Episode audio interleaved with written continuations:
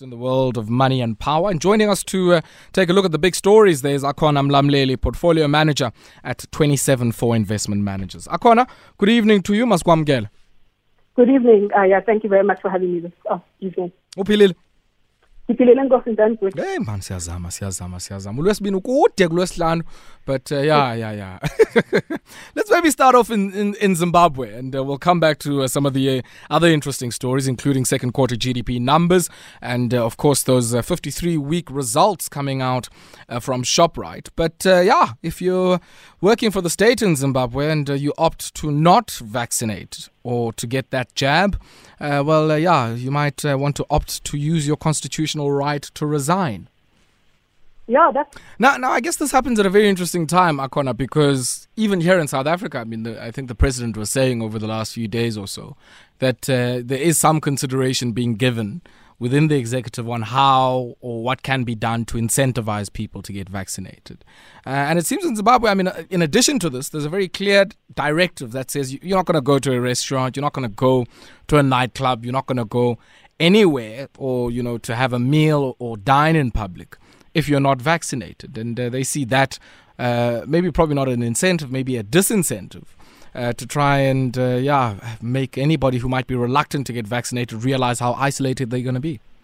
Yeah. And yeah, even in Zimbabwe, I guess that that's the issue. I mean, uh, we, we, heard stories. I think the Guardian led with a story uh, yesterday or today uh, that the Zimbabwean, uh, you know, Congress of Trade Unions ZCTU uh, which I think has over, you know, just under 200,000 members uh, in that Southern African nation, has taken the Minister of Labour and, uh, you know, a few other members of the executive to court uh, for what they see, I guess, as a, you know, a breaching of their right to, I guess, exercise personal choice over this particular matter. So I think it's quite clear. I mean, if we look at the Zimbabwean situation, that you know, if things go in a similar direction here in South Africa, that uh, we might anticipate what some of the outcomes could potentially be.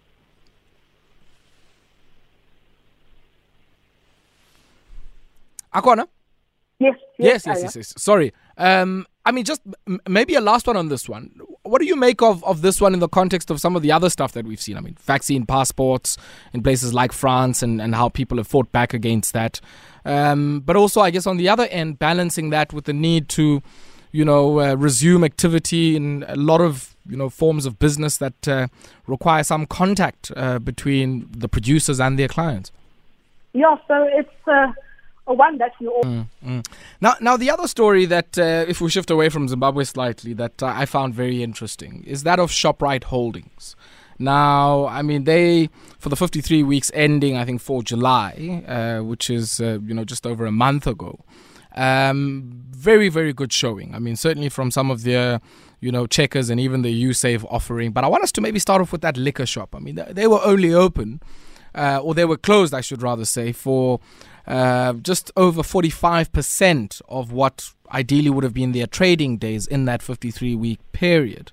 Um, and yet, you know, I, I, guess we're still able to, um, in the aggregate, put out a good number, notwithstanding all of those trading restrictions. Yes. Um, however, mm. the management has obviously indicated, um, based on their calculations, um, when Checkers Sixty60 F breaches 250 um, stores, they will have about penetrated about 80% um, of their current um, e-commerce market. I mean, I, I, I find this fascinating. Uh, not just the 1.5 million app downloads that Sixty60 has seen, uh, and it started now, COVID, uh, but that loyalty program as well. I mean, extra savings rewards, over 20 million members. Um, and I mean, you know, if, if you think about, I guess, their foray now into using data science, technology, you know, and uh, digital innovation.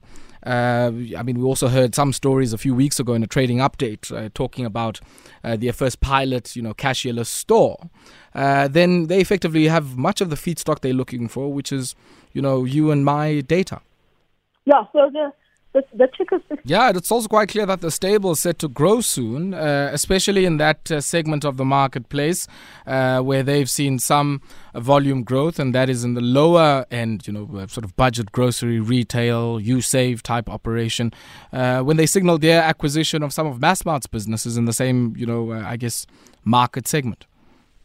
Yeah, so. And then Yeah, VW CEO uh, fearing that uh, I guess the chip shortage that uh, we've certainly seen uh, on the back of shipping challenges and also uh, uh, some challenges in where much of these chips are tested out um, in the Malaysian market. We, we, saw a massive surge. I think they had 90% of where the last peak of infections was. In terms of the rise in infections out in Malaysia, and that's had a massive impact uh, on uh, the chips that are used in you know computer boxes of vehicles, smartphones, and uh, uh many of the uh, very connected appliances that are around these days. Yeah, rightly so, I. And maybe a last one here, Akona, before we let you go. Uh, we saw those second quarter GDP numbers coming through from Stats SA earlier on today. yeah, and I don't know, I mean, base effects or not, not. Um, uh, not a lot to gloat about. I mean, if we think about uh, the type of sectors that led led the uh, positive uh, impacts here, primary industry, trade, transport, comms, uh, but also, I guess, uh, a lot of what we see in the trade sector, in the tertiary space in the economy. What do you make of these numbers? And we'll certainly be catching up with the statistician general in the next few minutes as well. Yeah, so to show an economy that is um, much more broader and um, aspects of the economy that had not been factored into. Mm. So that was um, rebased um, and updated from 2010 um, um, to 2015. Um, so that was one of the changes that has been effected. But the revisions to South Africa's um, GDP and the economy has increased by more than 10% as previously in, estimated. And this has obviously provided the government and South Africa just to look at itself quite broadly and quite um, significantly because these changes do provide um, a significantly dire situation, as you've indicated. Mm. Um, however, I think the positive from this is government's debt to GDP ratio uh, may now be lower. However, sure. we need to not forget um, the headwinds facing the economy and also the recovery and the, actually the realities of the country that mm. we still need to fix.